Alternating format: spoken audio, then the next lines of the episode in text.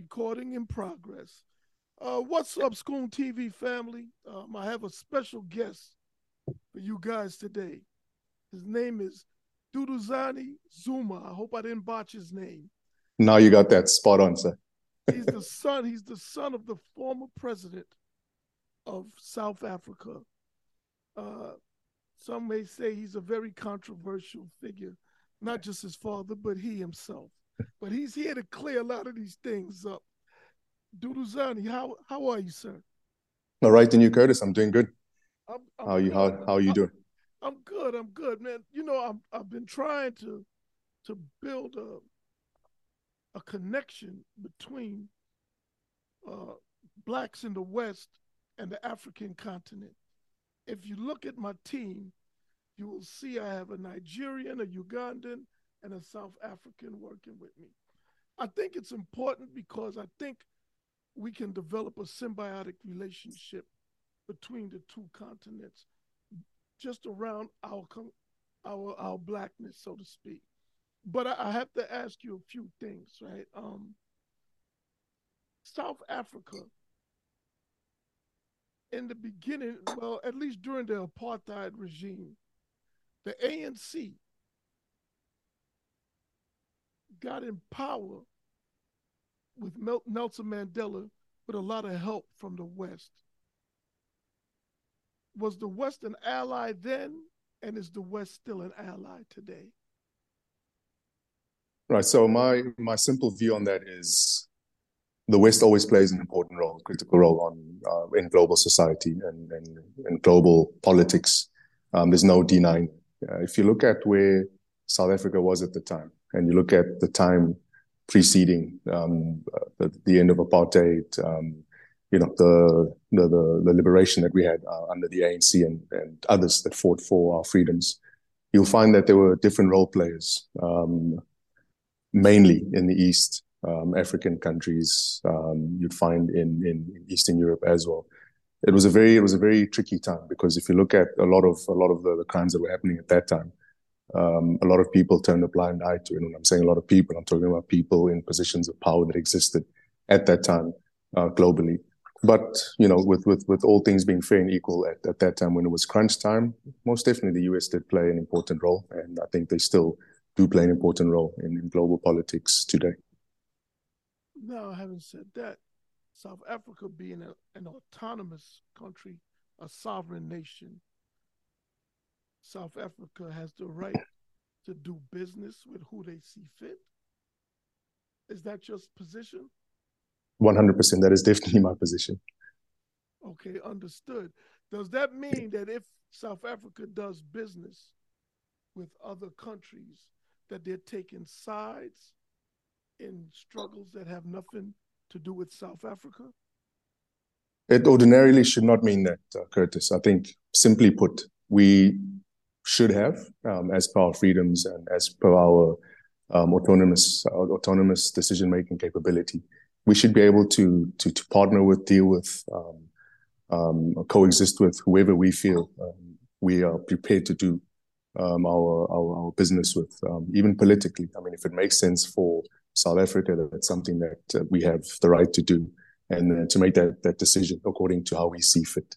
I think it's unfair and it's unfortunate that not just South Africa, I think a few other countries in the world would be looked at in a negative light when it comes to us making decisions on what is best for us. So at this point, I think it's something that we should deliberately do, and we should overtly and aggressively do, and point out and say, you know, ladies and gentlemen in the global community, this is who we are, this is what we're about, this is what will better our future and the generations coming after us. And we should be given the freedoms and the space to do what we believe is right for our people. In 1994, the ANC took power in your first free elections. Nelson Mandela became the first president in the post-apartheid era. The ANC seized power. And has every president since Mandela been a member of the ANC? Curtis, that is correct. I think if we track back, we had President Mandela, then we had President Thabo Mbeki, who came after him. He had his administration that he pushed the limits to the point that he could. After that, we had President Jacob Zuma, who did what he needed to do at his time and in that place in our history. And then right now we have President Cyril Ramaphosa, who's he's incumbent and he's doing the needful. So every president has come from what we call the ruling party here in South Africa, which is the African National Congress. Is that good for the people? Because it looks from the outside like a one-party system. If it's just everyone is from the ANC, although there seems to be a lot of internal fighting within the ANC that doesn't make it look like one party. So how does this benefit the people of the country? I think if I can split that up, firstly, the ANC has enjoyed the majority rule when it comes to the electorate from 1994 up until pretty much now. There are a few other opposition parties that have tried to hold the ANC as a party and the head of government to account when it comes to their dealings and just governance in general. Is it always a good idea having a one-party state? Of course not. We are in a democracy. People have the right to get in where they fit in. Wherever they feel represents them, they'll give them that opportunity to do so. Up until now, and next year will be 30 years into our democracy, the ANC has enjoyed this power, if I may say so.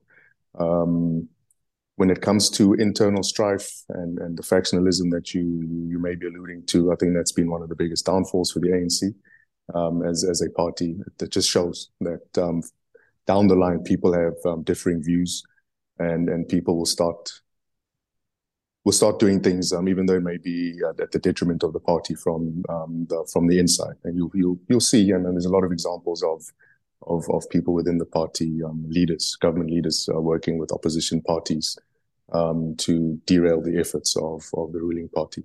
But as we stand 30 years later, I think we're in for something new. I think the time has changed. The playing field is definitely open for new entrants, and that's what makes it quite interesting.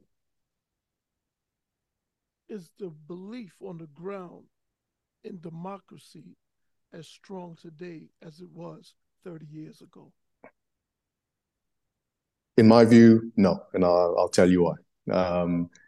The reason why the democracy, and I'm speaking from a South African perspective, and I welcome anyone to try and challenge me and take me to task on it, is democracy is based on majority rule. And if you look at the way that the election trends or the voting trends have been occurring over the past few elections, especially over the past, let's call it two elections. So let's call it in a 10-year cycle. The people that are registered to vote, the people that are supposed to turn out to the polls are not doing so.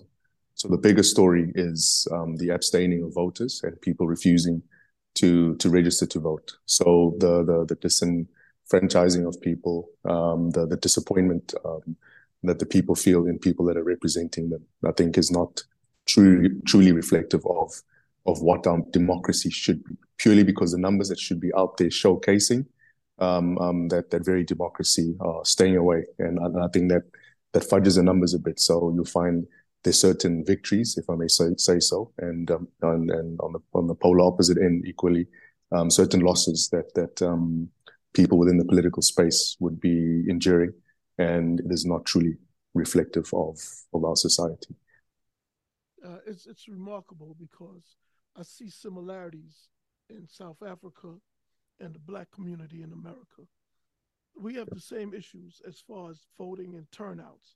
There's a lot of voter apathy here in the Black community, and it's because we tend to vote for Black officials who said they talk Black, but what they do is not Black. And deep down inside, the people, they just don't believe it's going to make a difference. And it sounds like that's what's happening in South Africa. And if that is the case, Can we blame the elected officials for that, for not delivering to the people? Yes, on that score, I don't believe we should ever have or give space to elected officials to not deliver, regardless of which political party or formation they're from, and regardless of what the issues leading up to them being elected into those positions. Failure by elected officials is downright unacceptable, regardless of the precursor to them being there. I think what we have, which is quite interesting in South Africa, and I think, and I fully agree with you, Curtis, that there are definitely some similarities, is that people will, during campaign season or as part of their rhetoric that they'll spill, they'll say a whole host of things or statements, or make statements that are not entirely true, and especially when it comes to promising people delivery, service delivery, or whatever it is that people feel that the benefit that they'll be deriving from the people that are put into, so excuse me for that, for people that are put into those positions, they completely miss the point. And that point being missed is one of, yes, one, accountability, but more importantly, people using the voting class as a springboard into positions of power. So they understand majority of the voters in South Africa would be people that may live below the poverty line, people that are in the rural areas. So, you know, they're a whole lot more easier to, you know, pull. It's much easier to pull the wool over their eyes and not have to account to them, because once the election is done, you know, you don't have, you know, they don't service those communities, they don't travel to those communities. And it's just that cycle where they stay outside of that circle of accountability. It's unfortunate. And then the second thing is you have big corporate systems in our country, you have a financial system, you have people that have interests that have to be protected, that may not be purely service delivery and politically aligned, but economically aligned. And you'll find that when it comes to reforms, whether it be economic, social, whatever reforms that are on the cards that people say they'll do, free education and many other issues, or access to free education, many other issues, people don't do because the scarecrow comes out, and that scarecrow being, look, if you guys do this, then your economy's in a tank. You know, this is the reaction that'll direct cause that will happen in relation to your economy failing, your exchange rate, your currency depreciating, whatever the reasons. And people really get they get scared. So you'll find most times people are afraid to make the right decisions, or to make decisions at all, right or wrong, because they're afraid of having that spotlight shone on them. It sounds like to me what you're saying is, governance is far more complicated than the average layperson can imagine. And do you think sometimes, not just in South Africa but everywhere, people expect politicians to be miracle workers, and there's only so much a politician can do? That's true. I do feel that a lot of people in these positions are limited, whether it be by their experiences or understanding, but then also by the parameters that they find themselves within, that they have to operate. So you'll find within governance, you look at laws or acts that we, you know, people are expected to operate within. They seem to shy away from making those decisions. And on the other hand, the red tape keeps away from making certain decisions. And, you know, either or is not an ideal situation for a politician or someone who finds themselves in the seat of power to effect their duties. I looked at some of your unemployment rates, and in some demographics, I don't know if this is exaggerated, but they're claiming almost 40% within young people unemployment. Is that close to the truth? That's close to the truth. That's correct. That is close to the truth. let's see, let's average it out. Let's call it 40%. What can be done about that? What can government do to correct that? And what can the people do to correct that? You know, I think it's a triumvirate solution that needs to come to play. That triumvirate being your, let's call it, well, stakeholders, let me rather say that. Your government, your society, so the populace on its own, as well as the private sector. Because what's happening now is there's I won't even call it a love-hate relationship. It seems just to be a hate relationship between government and private sector, and a complete mistrust for each other, and who takes the lead in society, who's the one that creates the opportunities or the areas of opportunity for people to benefit from, you know, and who takes the credit for it. So I think that there needs to be an open and honest, not just conversation. I mean, the one thing that we find ourselves doing a bit too much in South Africa, and I find in Africa generally, is everything is like a conversation, everything is dialogue. As important as it is, we need to get to action. And I think that's what's failing us, is getting to the point where we start being pragmatic about these issues, because we all know what the issues are. So I find that you have a society that really doesn't understand what's happening. And that's, I'm speaking about people that may not get the memo, those people being the rank and file, the poorest of the poor, who do not understand complex issues like, you know, the person that has had the opportunity to have some sort of understanding of the issues because of experience, exposure, education, whatever it is. So they don't get it. And you know, our people are preyed on by politicians who will you know, feed them with a whole bunch of rubbish, to be honest. And then they take that information as gospel, and we find ourselves in a situation where these problems perpetuate because our people don't understand the realities. Government needs to do more in giving people the right information and giving people information that's relevant to them. I think there's a lot of complicated information that's put out in the atmosphere by government, and people, you know, they try and go through it, they don't understand it. So I think a simplified message where people can understand the certain things that need to be done, and this is how it'll be done. And then finally, with private sector, as much as their important role, they definitely need to find their space, and then that space would have to rally behind, you know, the actual laws as per and then the parameters. And how the playing field is set up as per government. And you'll find a lot of the private sector participants will always try and second guess government, which at sometimes is correct, because government may not understand the issues of the economic space, but in most times it's just a positioning issue. So these struggles, I think, will also is what adds to the economic strife we have in our country. And pragmatism has gone out the window. I think we're too hell bent on sounding right and all the information looking 100% correct, and we're not doing the simple things, and we're not perfecting doing the simple things. I like a lot of what you said, and I agree with it. A simplified message so the people could understand their responsibility in the process, right? They need to be educated so there could be some real synergy between the ground level and the elected officials to get things done. Similarly to America, protest has played a big part in establishing the identity of the people. And protest is useful, but you have to be able to do more than protest, because once you're given the reins, now you have to know how to execute.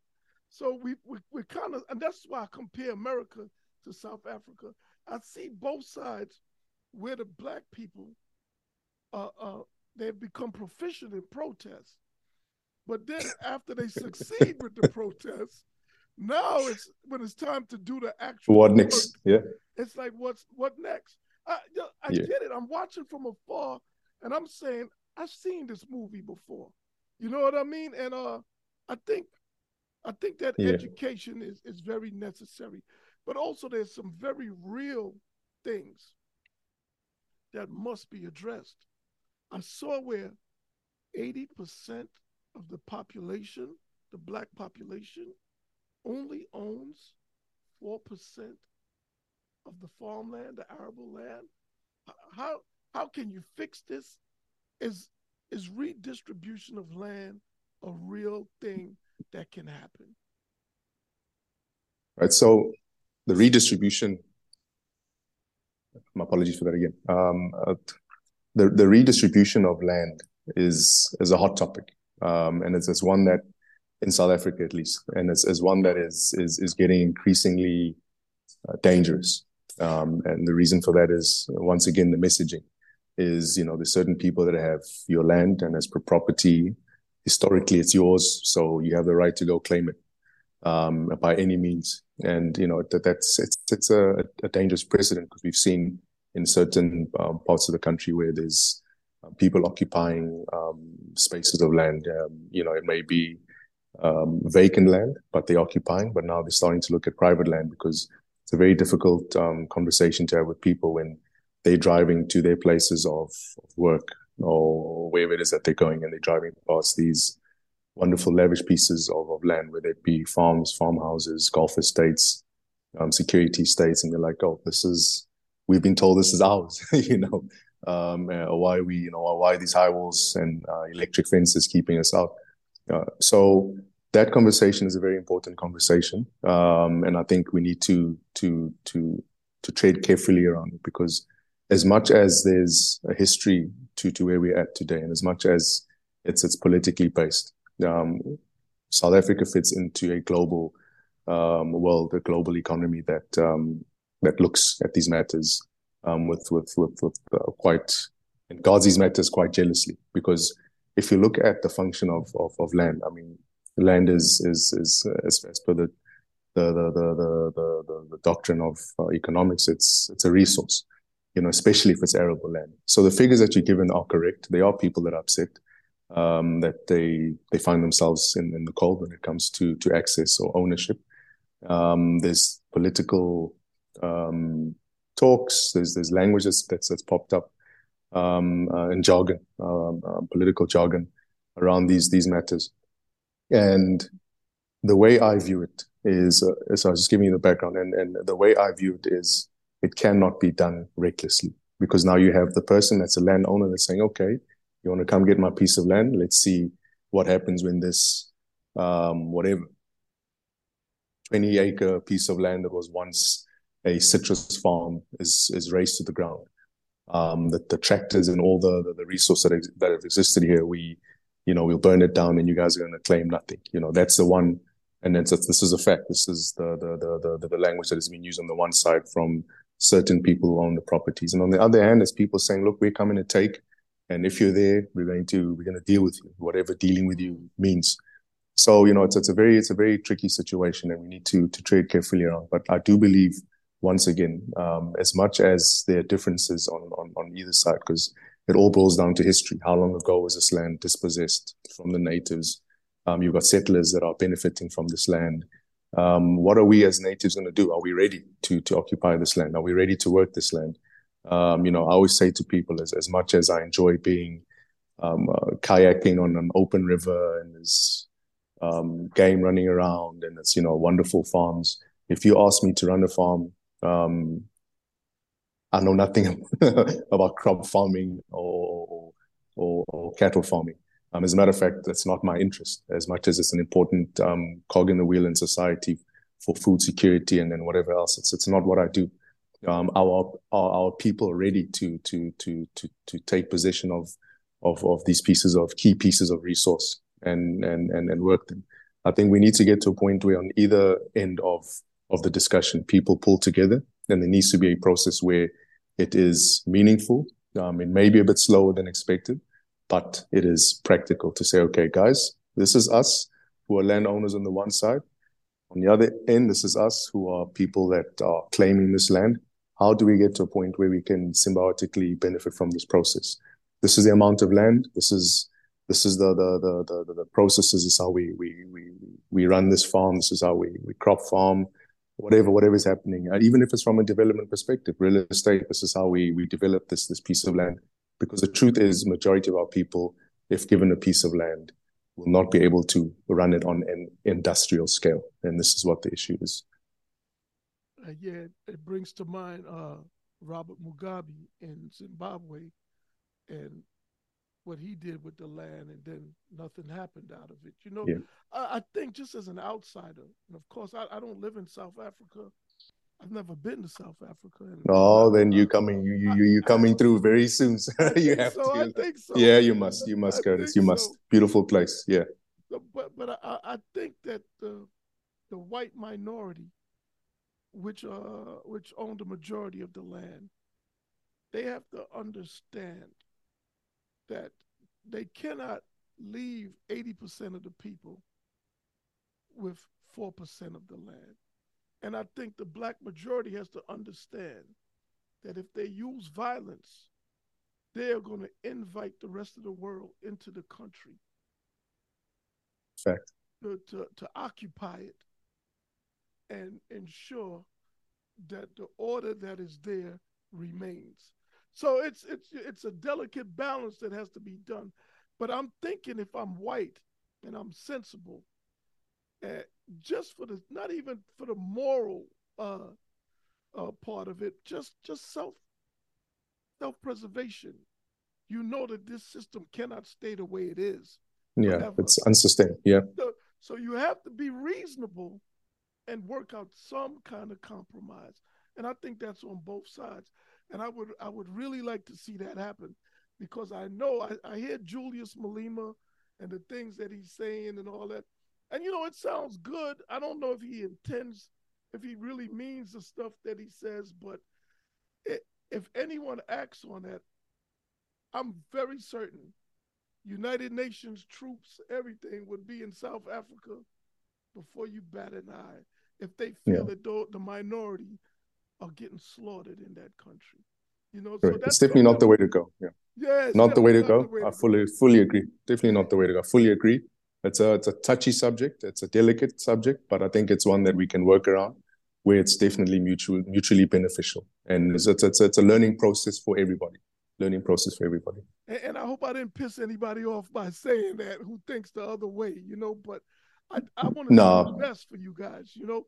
Now, Curtis, there's no way we can upset people. I think what you're saying is factual.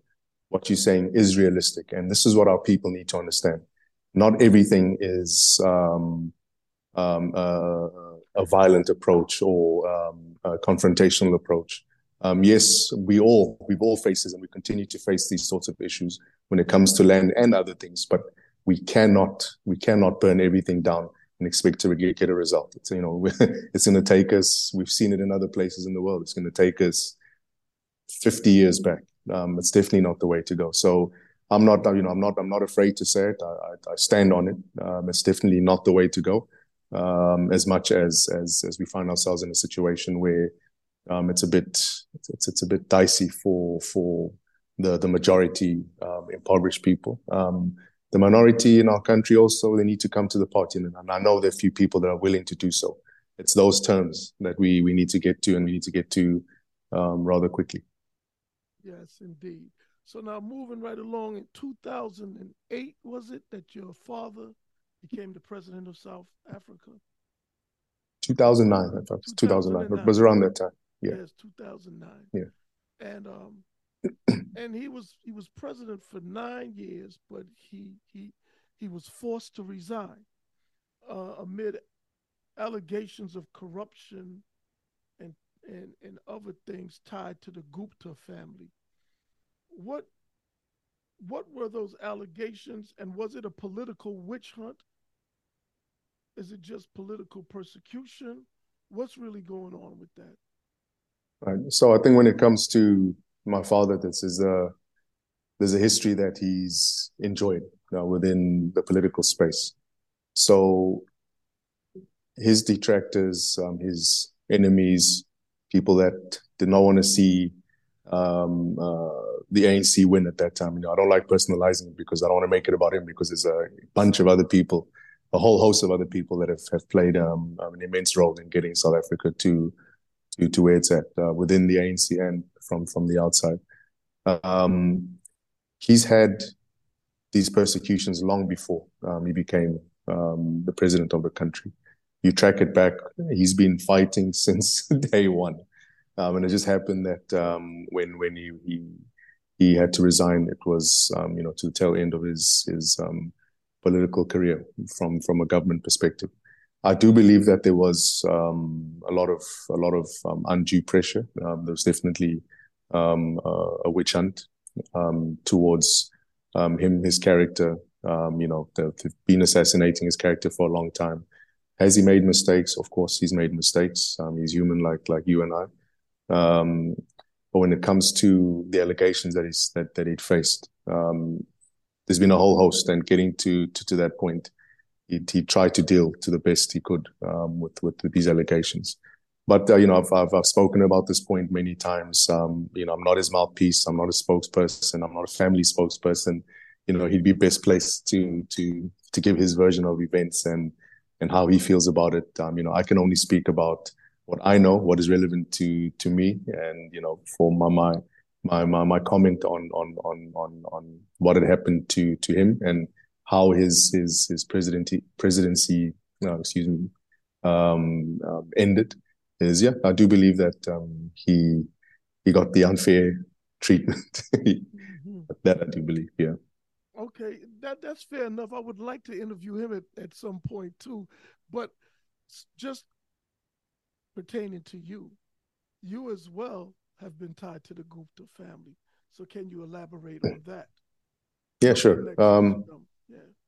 So I've my business career has pretty much, for the most part of my adult life being tied up to the Gupta family. I mean, it's no secret. It's out there in the public domain. Business partnerships, and that's who that's the team I grew my business ventures with. I learned a lot on that journey. I got exposed in that journey to some wonderful teachings and exposure, not just in South Africa but globally. And it's a journey that I'm thankful for. When it comes to the allegation part, I mean, there've been numerous allegations towards them, towards myself, and towards us as a collective unit. And I always say to people, look, I'm here, it's 2023. These allegations have been out in the public domain for the better part of the last 10, 12 years, but more intensely in the past, let's call it 8 years. And from my side, and once again, I can only speak for myself, the allegations have been influence within government and obtaining government contracts. And I've said this many times before, and I'll say it to you again, Curtis, I've not been involved in any government business, any government contracts. I've challenged the different systems. I've been hauled in front of public commissions of inquiry where I've been questioned about my conduct, and I've responded to them. I've been brought before different courts, which I've appeared before, to a point where these cases were dropped, some were withdrawn, and we're at a point now where there's certain cases. And so in the cycle of our judicial system from that point to where we are now, there's certain cases that have matured, and we have a few that are in the system now. And some of those cases are falling by the wayside at the level of trial. So the point I'm trying to make is I stand by my convictions. I deny, and I've categorically denied any of these allegations. As I stand here today, I've been a private businessman. Yes, I did work with the Gupta family, and I did my business, and it was all above board. And that's why I can sit here and have these conversations with you or anyone else and not be afraid to say so. I have faced the so-called music. And it's been on mute, man. There's been no music because there's nothing to talk about. In America, the presidential campaigns, the candidates, the lead candidates raise over $1 billion to get a job that pays 400,000, right? The average person doesn't understand the relationship between business and government. Sure. That is a crucial relationship. Government can decide, not can, does decide the range of success in a business through legislation. We're not talking about bribes here. Yeah. You know, but you want relationships with elected officials. At least that's how it works in America. I'm assuming it's similar around the world, right? What is anything wrong with that if it works to the benefit of the people? That's the question. What is wrong with that if it does what the people need done? Yeah, nothing wrong. In my opinion, there's definitely nothing wrong with relationships between private individuals, government officials, and obviously it being above board. Obviously, the system not being abused to benefit either person or either individual in that relationship, if I may say that. To a point where I've even said, Curtis, that if you are a business person and you're trying to reach the highest heights of your business endeavors, there is no way that you can ignore government. Like you said, legislature, laws, even if you are not directly involved in whatever industry, trying to speak to government officials, whether it be in the telecom space, security, mining, technology, agriculture. At some point, when you are sifting through your paperwork and you're trying to get things done, you will have to touch base with a government official who's going to register your opportunity, who's going to register your company. There's no way around it. And that's why I've always said, unfortunately for some of us, because I've had to jump through numerous hoops, double if not triple the amount of hoops that the average person had to jump because of my PEP status, my politically exposed person status, which I found unfair, but I jumped through those hoops. And, you know, there's a lot of people that have had to do that, not just in South Africa, but globally. I mean, as the world turns, those laws are getting a whole lot more... they're tightening up. I mean, we see this all over the world, and it reminds me about the book that I wrote. Sorry, that I read, not that I wrote, that I read. Just to make that clear before people start saying things. It was authored by a gentleman named. I'm not sure if I'm pronouncing his name wrong. Apologies to him. Moises Thaim, Thaim. It's called The End of Power, and it speaks about exactly what we are deliberating on, and the end of power, talking about people in positions of power and their power dwindling down over the different generations based on their predecessors' activities, allegations, whether it be corruption, sexual and others, and how the so-called power pound seat is no more as absolute as it used to be. And I think it's quite relevant to where we are at today. Speaking about our relationships, people that we may be seen to be partnering up with, JVing with, from the private sector, trying to get involved in the government space, wherever in the world. I think it's an unfortunate situation because there are people that are definitely abusing the system. Don't get me wrong, but I think that's what the laws are in place for. That's what oversight is there.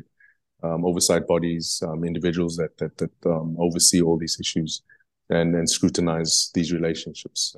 But the short answer is I don't see anything wrong with any relationship between private individuals and government officials. Everything being above board, of course. Do you think the Guptas fueled some of the suspicion by leaving the country after your father resigned? You'll have to ask them that. Hopefully you can get them on your show. I'll speak for myself, and I'll tell you why I left the country, because I was actually living in Dubai for quite a few years, is because the situation in South Africa became just a bit too difficult for me to operate in, not because of anything else, purely because my accounts were were closed down. This is in late 2015. So economically, I could not exist. My right to exist economically as per my freedoms and my constitutional rights were taken away from me. And as a matter of fact, we're in 2023 and they still haven't been given back to me, unfortunately. So I had to leave the country purely from a survival perspective, to go fend and to, you know, for my family and myself. And that's the reason that I left the country, and I'm happy to be back with no accounts. Thankfully to people that love me. I managed to have a meal, 3 hot meals a day.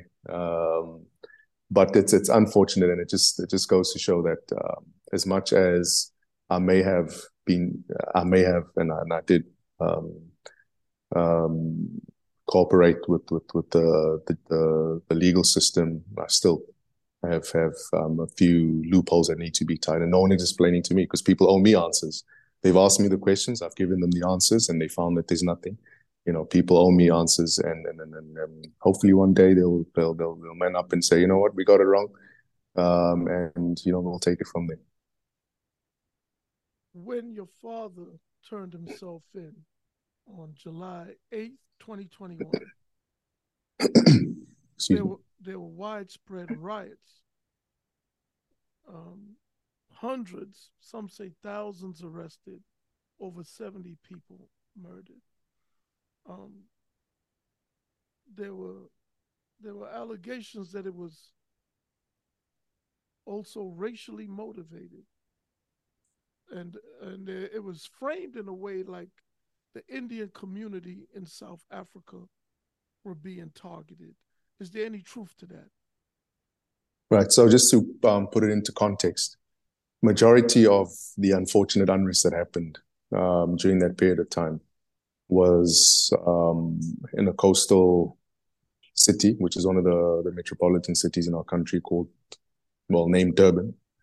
And Durban is known as a place as that just over 150 years ago that the indentured laborers from India came to settle. So you'll find a huge population of Indian people that exist. You'll find them in the Durban area in the province of KwaZulu-Natal, which is a province my father and my family are from. So I just wanted to put that into context when it comes to the Indian dynamic in the question that you raised.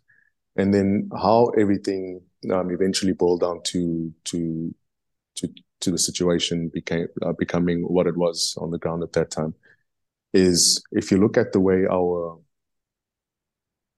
cities are built, they're built on a history that has existed, and that history being a history of segregation, racial segregation. So if you look at, in the US, you know it as projects. In South Africa, we'll call them townships. You know, in Brazil, it would be favelas. So the way that these townships were set up is outside of the inner ring of the city, you'd find the suburbs, and then towards the outskirts. So the portion between suburb and rural area, excuse me, you'll find townships. And those townships would be occupied by Black people as a grouping, and not to mix with any other race. Indian people as a grouping, not to mix with any other race. And then what is called colored people, which is, for lack of a better term, multi-generational mixed race. So it's not Black people. In South Africa, colored people actually their own racial denomination. And what happened is, with all the strife that happened during that period of the unrest, you found that a lot of the people who started looting and then started attacking the different stores where there were food items initially, then it became everything else, furniture, electronics, and the decision that was taken at that point, and I've said this in various interviews, the decisions taken by those people were more of decisions based on the issues that had to do with their stomachs than it was the former President Jacob Zuma being locked up. That's my view. Were people sentimental and sensitive and sympathetic to his cause? 100%. But is that what made the majority of the people turn and start looting and vandalizing? Definitely not. This was their own decisions based on their level of poverty, their lack of opportunities. We just come from a COVID year, 2021, 22, well, early 2022. So those issues all culminated in at this point. And I think a lot of people do not want to admit it, but it was societal issues that drove people to do that, as opposed to, not trying to take anything away from the big homie dad, but more than love for him. That's my view. So when it comes to those different racial denominations being grouped against each other, you'll find that when it comes to, so this is what the setup was in apartheid. It was in the hierarchy of importance. It was white, then it would be Indian, colored, then black, from my understanding. And you'll find that there's always been issues of the relationship between black and Indian people, especially historically. I mean, this dates back to even pre-apartheid times in KwaZulu-Natal and in Durban. It's always existed. It's nothing new. And I think at this point, it just spilled over because of the issues. And you find that it was the black people that are the have-nots. And they felt that the Indian people, they own all the stores. They've got all the retail stores. They've got all the access to whatever amenities that they have. And they felt, you know what? It's there. We have nothing. Let's go and take. So it became a process of and I always term this, it started off as a protest, phase one, protest, which turned into phase two, an adventure. Because now there's people like, hey, we've got nothing better to do. We've just come from this heavy lockdown. Let's go see what's happening out there. This is action for us. So that's why you'll find there's a lot of women and children active in these protests as well. And then finally, it went from the adventure, because now people went to get food and other items, and the people that were protecting or being seen to protect their space. And then some people, rightfully so, they were afraid of mass action or the people just descending on their spaces, and some took it a bit too far and started opening fire with live rounds, and a lot of people got killed. It went from adventure to retribution, because we just came to get food to feed our families. You guys are taking out our people. We're coming back to seek revenge, and that's what happened in specific relation to the point that you raised. So unfortunately, it started off as one thing, and it turned out and degenerated to what it became. And I'm glad we passed it, and I hope that we never have to revisit it. But at the rate at which we're going, and I've said this, and I came under scrutiny once again, if we do not resolve our issues of poverty in this country, that'll be happening more often than not, and it's just going to get a whole lot more intense, and it's going to get widespread. It was only subject to, I'll call it, two or three major parts of the country. Mm. Now, I have to preface what I'm about to say with, I absolutely have nothing against Indians or anyone else. However, the colonial system that has subjugated black people throughout the world is very adept at creating buffer classes. And what you described in your hierarchy in South Africa is exactly that. White, Indian, colored, and black at the bottom. Everyone is aware of their where they stand in the pecking order, sure, and the perks that come with it. And not to say that it's justified, but they know that the people on the bottom are there by design. It's not because they're stupid. It's not because of a lot of things that people like to say. There's a structural system there to ensure that This group of people are the designated bottom. So if you receive the rewards of a system that unfairly holds people down, and maybe in a lot of cases unfairly reward you, then you're kind of contributing to that system, are you not? You know, most definitely are, yeah. All over the world, in Guyana, in Suriname, in the Caribbean, there's a similar structure with Indians and blacks, and they do well. And the only thing I would say to my Indian brothers is realize that you're benefiting from a system that's rewarding you at the expense of your black countrymen. That is all. And try to be fair with it. You know, Idi Amin did something drastic in the 70s. He expelled all of the Indians from Uganda. And again, it goes back to the violence with taking land. I think everybody can eat, but they have to understand everyone has to eat. Is that fair? That is absolutely fair. And I think one other point when it comes to our black people is we need to step our game up. Oh, definitely. We need to step our game up because we can't always be the victim in every, as much as the system is stacked up against us. We know this. In South Africa, it's no different. That's why they always speak about the legacy of apartheid. I mean, if you just look at the way our town planning happened and the results of the looting and how it became so volatile with, neighboring racial interests. These are issues that are real, but it's not. It can't be something that we keep looking to and blaming every time. Now we're in this situation because of the white man. In this situation because of the Indian man. There's some of our people that are pulling us back as black people, and we need to understand that. You know, as much as you know, it's a different situation in South Africa as it is in the US. Black people are the majority in this country, but you mentioned some of the stats. I mean, not just on land, but if you look at the way that the economy is sliced up, it's very similar to those figures. The ownership of the economic space in South Africa is very similar. And you know, what are we doing as black people to stake our claim in society? What are we doing as black people to make ourselves relevant and to make ourselves unignorable in the space? I mean, we are in 2023. We can't be speaking about issues that happened in history. That should be a history lesson. It can't be a political tool, though. It can't be a rallying point.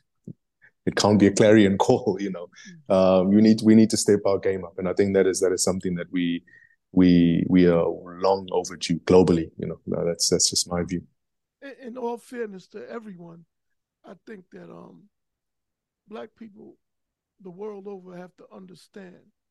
Yes, we've been wronged in certain areas, certain situations, but we can't expect to just be compensated for being black. Absolutely. We have absolutely. To do our I fully part. Agree with that. We have to do Curtis, our I fully part. Agree with that. Yeah, we have to do our part. We have to. Now, the other thing that I saw is what's going on with the xenophobia in South Africa. It bothered me to see Mozambican immigrants being attacked.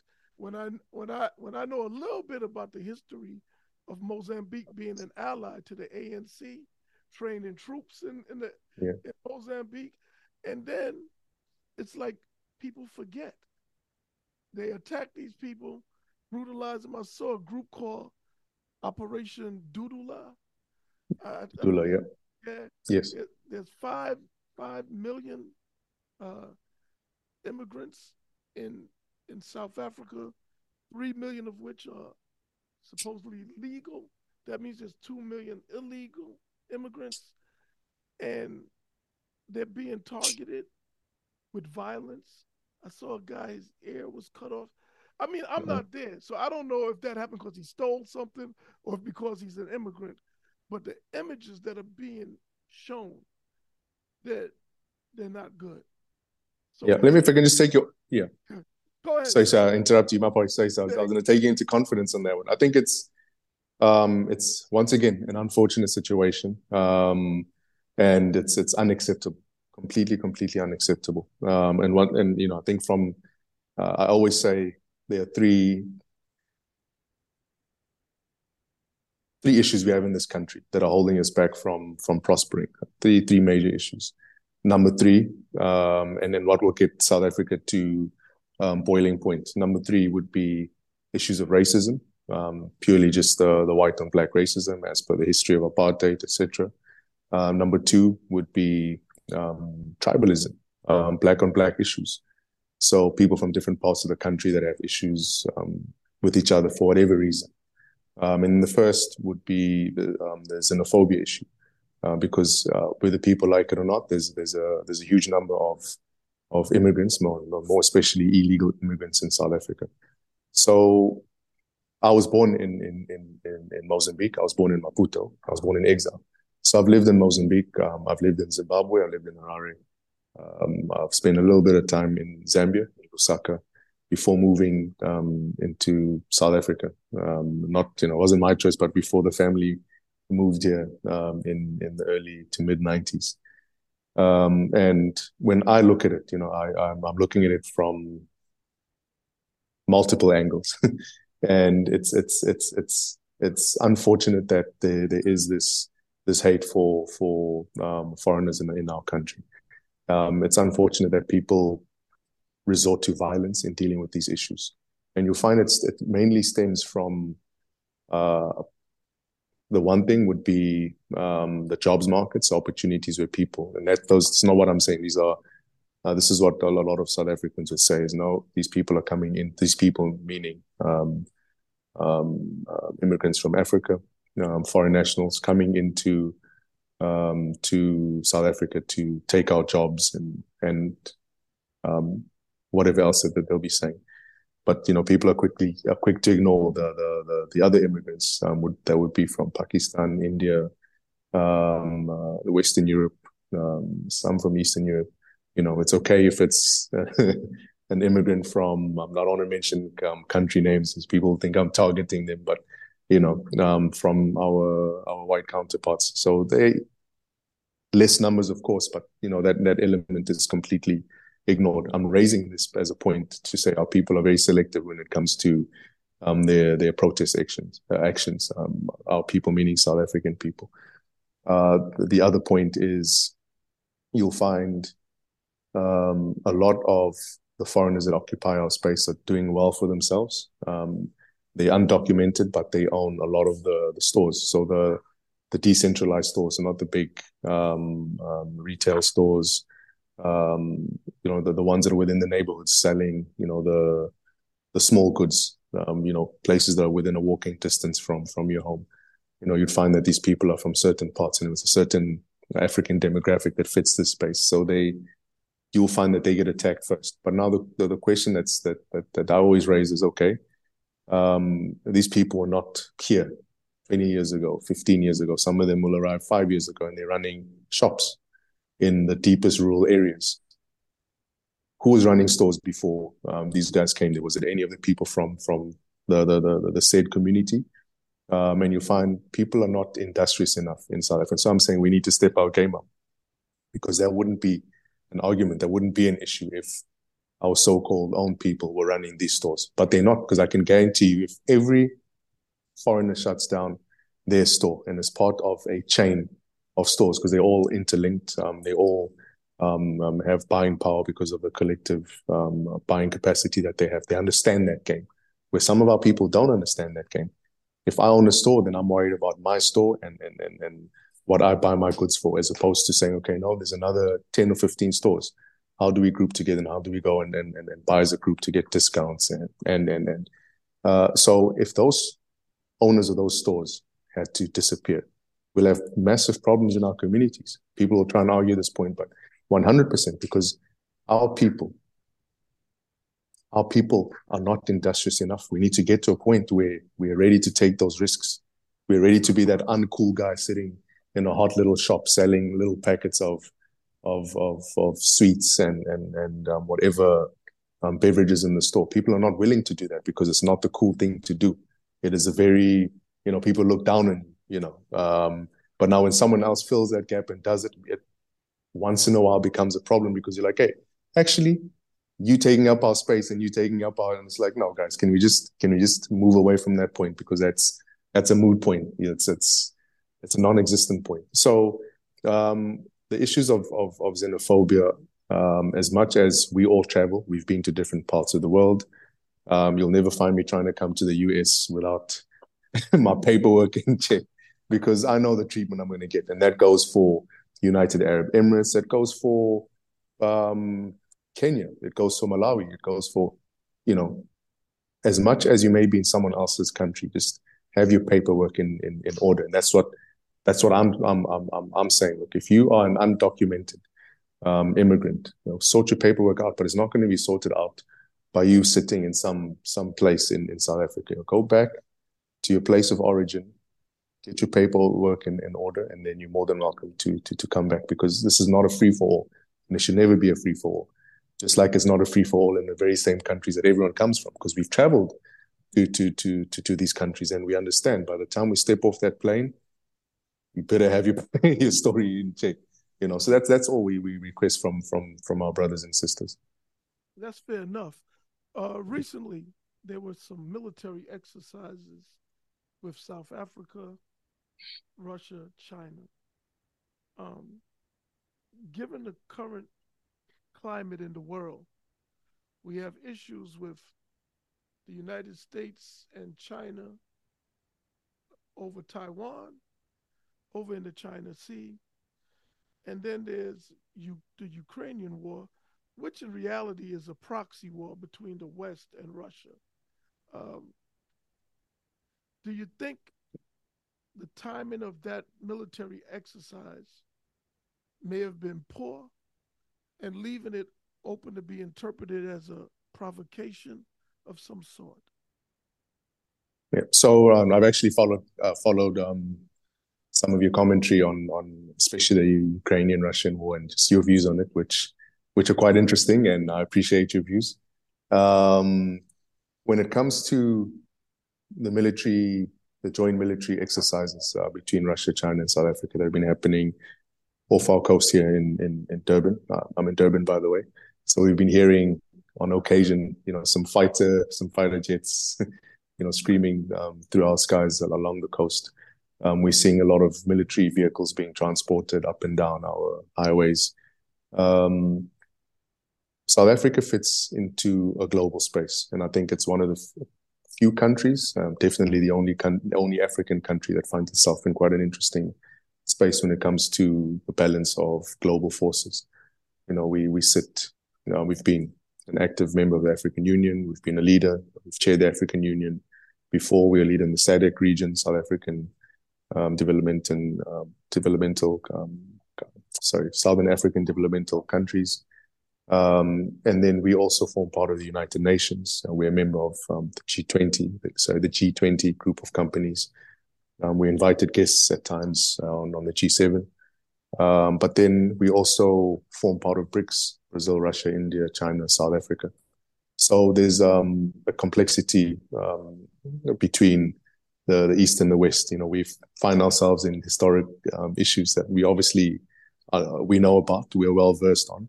But how does South Africa fit into the global trend and how the world is developing without being left behind, which we appreciate our predecessors and leaders that have gotten us to this point. But the joint military actions, that's the countries that South Africa has been doing these exercises with are BRICS member states. So from a point of view of cooperation and just aligning, because these relationships are not just economic.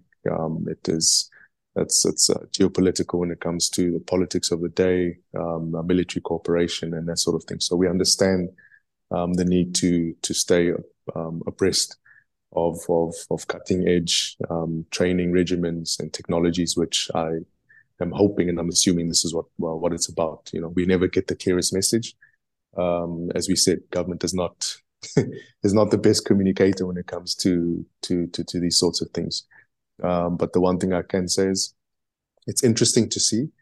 But more importantly, we have a whole host of issues that we should be dealing with. And I think military cooperation from a South African perspective, at least. I don't see, maybe someone else can correct me, but I don't see any external threats when it comes to military action from a South African perspective.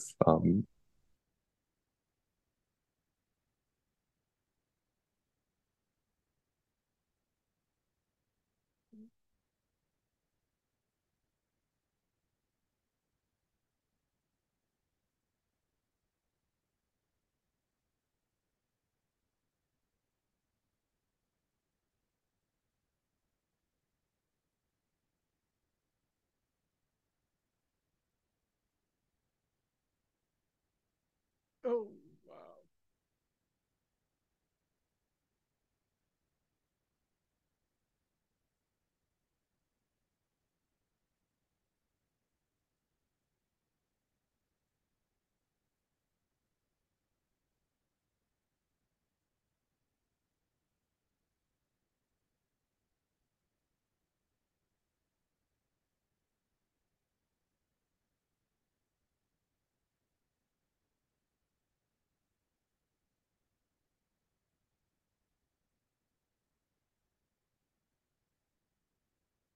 Mm-hmm.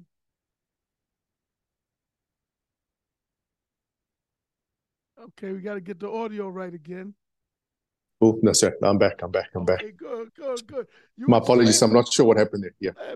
Me neither. It's okay because we'll just edit it out. But you were explaining the complexity of BRICS, and it sounded like you didn't really think the military operation exercise was necessary. That's what it sounded like. I don't want to put words in your mouth. Yeah. So where the point I was at was saying that we have got, in my view, we got more serious issues internally in South Africa. So I feel like our threats, existential threats in South Africa, will be from an internal perspective at this moment. I don't think we have any imminent external or foreign issues from a threat perspective, where we should be, doing these exercises. But if it's for training, if it's for understanding each other's technology and getting to a point where everyone is abreast of the situation, then it's all good. But I honestly believe where we're at right now, we've got more serious issues internally in our country than issues of military nature. For myself, when I look at the former Soviet Union and now Russia, their relationship with countries that were at odds with the West, it seemed like it never worked out. And I'm not biased in one way or the other, so I would be curious as to why someone would line up with a power that has repeatedly failed in the face of Western aggression, Western hegemonic ambitions, if you will. Syria is right now where Russia is, fortifying Syria, but they have troops, ISIS, foreign soldiers, rebels. So to me, I don't know, I'm not a world leader, but I'm looking at these people and I'm like, when have you ever helped anyone win? You've helped them with arms, but they always seem to be on the losing side, whether it be Patrice Lumumba or a list of others. They just never seem to win. So I would be cautious of lining up with them. Now, the next thing I want to ask is, what is the role of China in Africa? Because we hear different things. And I'm very, I'm always open to things being other than how they're presented, because there's a lot of spin in media. And in South Africa, are the Chinese good for the economy or not? So historically, there's obviously a long-standing relationship with between China, South Africa and China. And any foreign investment, any foreign interest in South Africa that will be beneficial to South Africa and South Africans is welcome.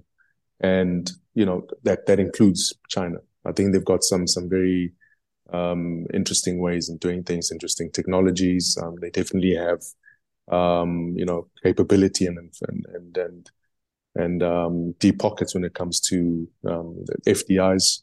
So where we're at in our history in South Africa, our main issue is attracting foreign investment and how we place ourselves and how we do the profiling to the rest of the world.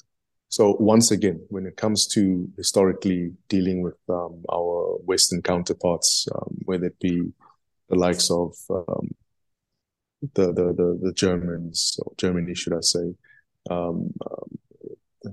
England, the United Kingdom as a whole, the United States. These have been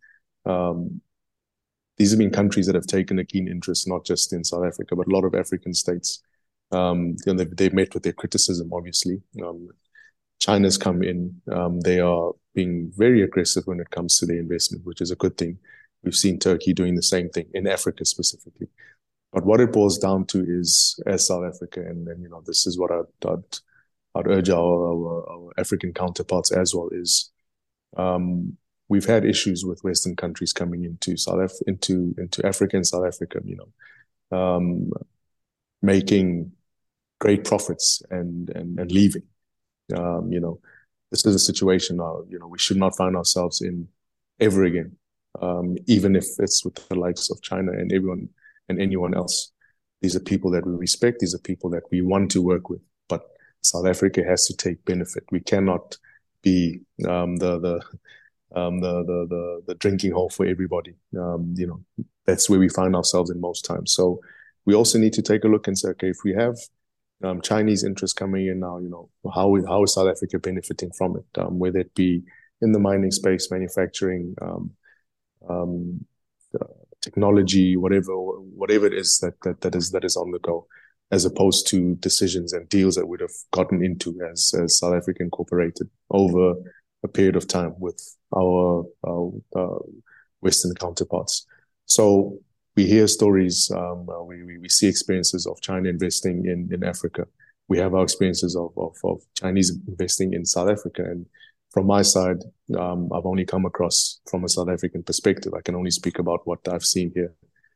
Some very positive engagements, positive stories, some good investments, and then rapid development when it comes to some of the areas of expertise that they've brought in. Have they had a red carpet? I don't believe so. As a matter of fact, I think it's contrary, especially in South Africa, because South Africa's got quite an interesting dynamic when it comes to investment and just the framework that has been drawn up in this country, and who can come in, who cannot come in. It's very, very mature. And very, very, very complex. Chinese interest in South Africa is always welcome, but it cannot be like anyone else. And like most situations we've had in our history, where people are just coming and taking and leaving, that's not going to be accepted. And if that's the case, then people will not be welcome to come and ply their trade here. If it's the converse to that, then they're more than welcome, and I'm sure it's a converse because they've been here. Like I said, there's been some interesting investments that they've made, some positive investments, and I hope it stays that way. So I don't have any. I'm not harboring any resentment towards the Chinese element. I'm not harboring any resentment towards the Western element, whether it be U.S. interests, UK interests, and others. Just African solutions for African problems. We are tired of being passengers and on this journey. We've got the capabilities, we've got the know-how, we've got the people. We will reach those deliverables, and we do want to partner up, but we do not want to be the little brother in every situation. And we do understand what comes with investment. We understand that he who puts the money on the table calls the shots. We understand that. But, there's got to be some benefit for our people in South Africa. There's going to be benefit for the growth and the future of this country as well. It can't just be a situation where it's yes sir, yes sir, yes sir, and that's yeah. Look, last but not least, Duduzane, your political future and aspirations. What's in the future for you? Because I'm listening to you talk and I'm reading between the lines. I'm listening. Come on, Curtis. You sound like a veteran. That's all I can say. You're very polished. So what does the future hold for you? Curtis, I think, like myself, there are a lot of not just South African, but young Africans that should take active, that should make an active participation in the political space. You know, a lot of people shy away from it because, and obviously, you know, the age-old saying is that politics is a dirty game, and you know, we understand that, and we get what it comes with the criticisms and the treatment. But if we as young Africans do not take interest in building our countries from the front line, and we you know, we're all wasting our time. I always say that in Africa, politics has been seen, and they try and paint this picture of it being an old man and an old woman's game. And I think that's the biggest load of bollocks. Young people need to get involved in this space. I'm 40 years old now, so I don't have much time. I don't want to be that 60, 70-year-old still active in the political space. I've got a good 10, 12 years in my being. However that goes, you know, to contribute to the future generations of this country. So politically, I've become more active. I got plans, 2024 national elections, national general elections, which is next year.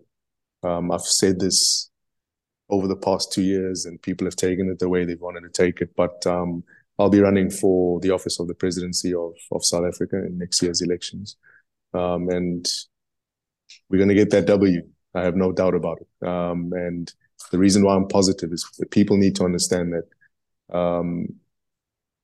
it's a game of stats. It's a game of trends, and that trajectory is based on the trends. If we look at where South Africa is now, there is a young, hungry, vibrant, disappointed youth, and that energy needs to be channeled, because if we do not channel that energy correctly, then these joint military operations, we're going to need them sooner than we think to come and deal with our internal issues. Because South Africa is at a tipping point. A lot of people like to ignore it. I mean, there's a lot that's happened. We find ourselves at the precipice of either shining bright and taking it to the next level, or failing dismally and becoming another black mark in history. And I'm super optimistic about where we're going. That's why I'm involving myself. And I think there are a lot of people that would love to involve themselves, but have been afraid because of the issues and the pressure that comes with that. And I'm saying, you know, we're here. We've got this. We've got broad shoulders. We may be young, but we're experienced enough. And, you know, just my final point, I always make fun of politicians in this country that, and even some business people, that will say, you know, no, you guys are too young, relax, wait until you gain enough experience. And I'm like, hold on one second. If you look at a lot of you guys, and I'm speaking about ruling party members who are of the highest level, if you go back to 94, by the time they took over national and provincial governments, and as well as municipalities, majority of them were in their late 30s to late 40s. Besides the generation of the Nelson Mandelas and the Walter Sisulus. You look at my father, he's 80 years old now. 30 years ago, he would have been close to 50, you know. You look at the former Secretary General of the political party, and I mean, he was well respected and still is and revered. He is, if I'm not mistaken, he is 60. So he would have been 30 years ago. Would have been 30, in his early 30s, let's call it. So I say to them, guys, I think that's the biggest load of absolute cow manure purely because where we're at now, at our age, we are definitely far more superior in our thinking as in relation to where we're at today, not historically. Now, they were superior in their thinking at that time. And we're definitely more experienced. So if you look at if you average out the person that's got experience at this age in the private sector, I mean, you take a bunch of these young, capable, bright minds, experienced or inexperienced, and you plug them into where we are, where we're at today. I firmly believe that we can do a far, far greater justice to society than they will be able to do as they stand today. I'm all for the young blood, man. New blood, fresh ideas. That you guys would be closer to the issues and the pulse of the people. I think a lot of times older people, they lose sight of that. And they're kind of stuck with what were the issues of their time. And the issues have a way of changing subtly. And I think younger people, not too young, but 40 is about right. You know, you got some wisdom from the older set, and you got your finger on the pulse with the younger set. So, man, I wish you the best. I wish you much success in your political ambitions. Thank you very much, sir. And I wish South Africa the best. All right? Yeah, and Curtis, and we need to work on getting you. Hopefully, we can do this interview. I plan on coming. Please do. No, we need to make that happen within this year, within the next few months. It would be great to have you out here. I'm extending an invite, so please. I hope that you honor it. Worst case scenario, I'll definitely catch you on your side in the US for sure. But this has been an honor and a pleasure. Okay. And thank you very much for your insights. We follow your teachings. We follow your information dissemination. And highly impressive, and I'm honored to be on this platform. And thank you very much for this opportunity, sir. Oh man, thank you very much. Thank you. All right. Have a good day, sir. Thank you very much, sir. Thank you.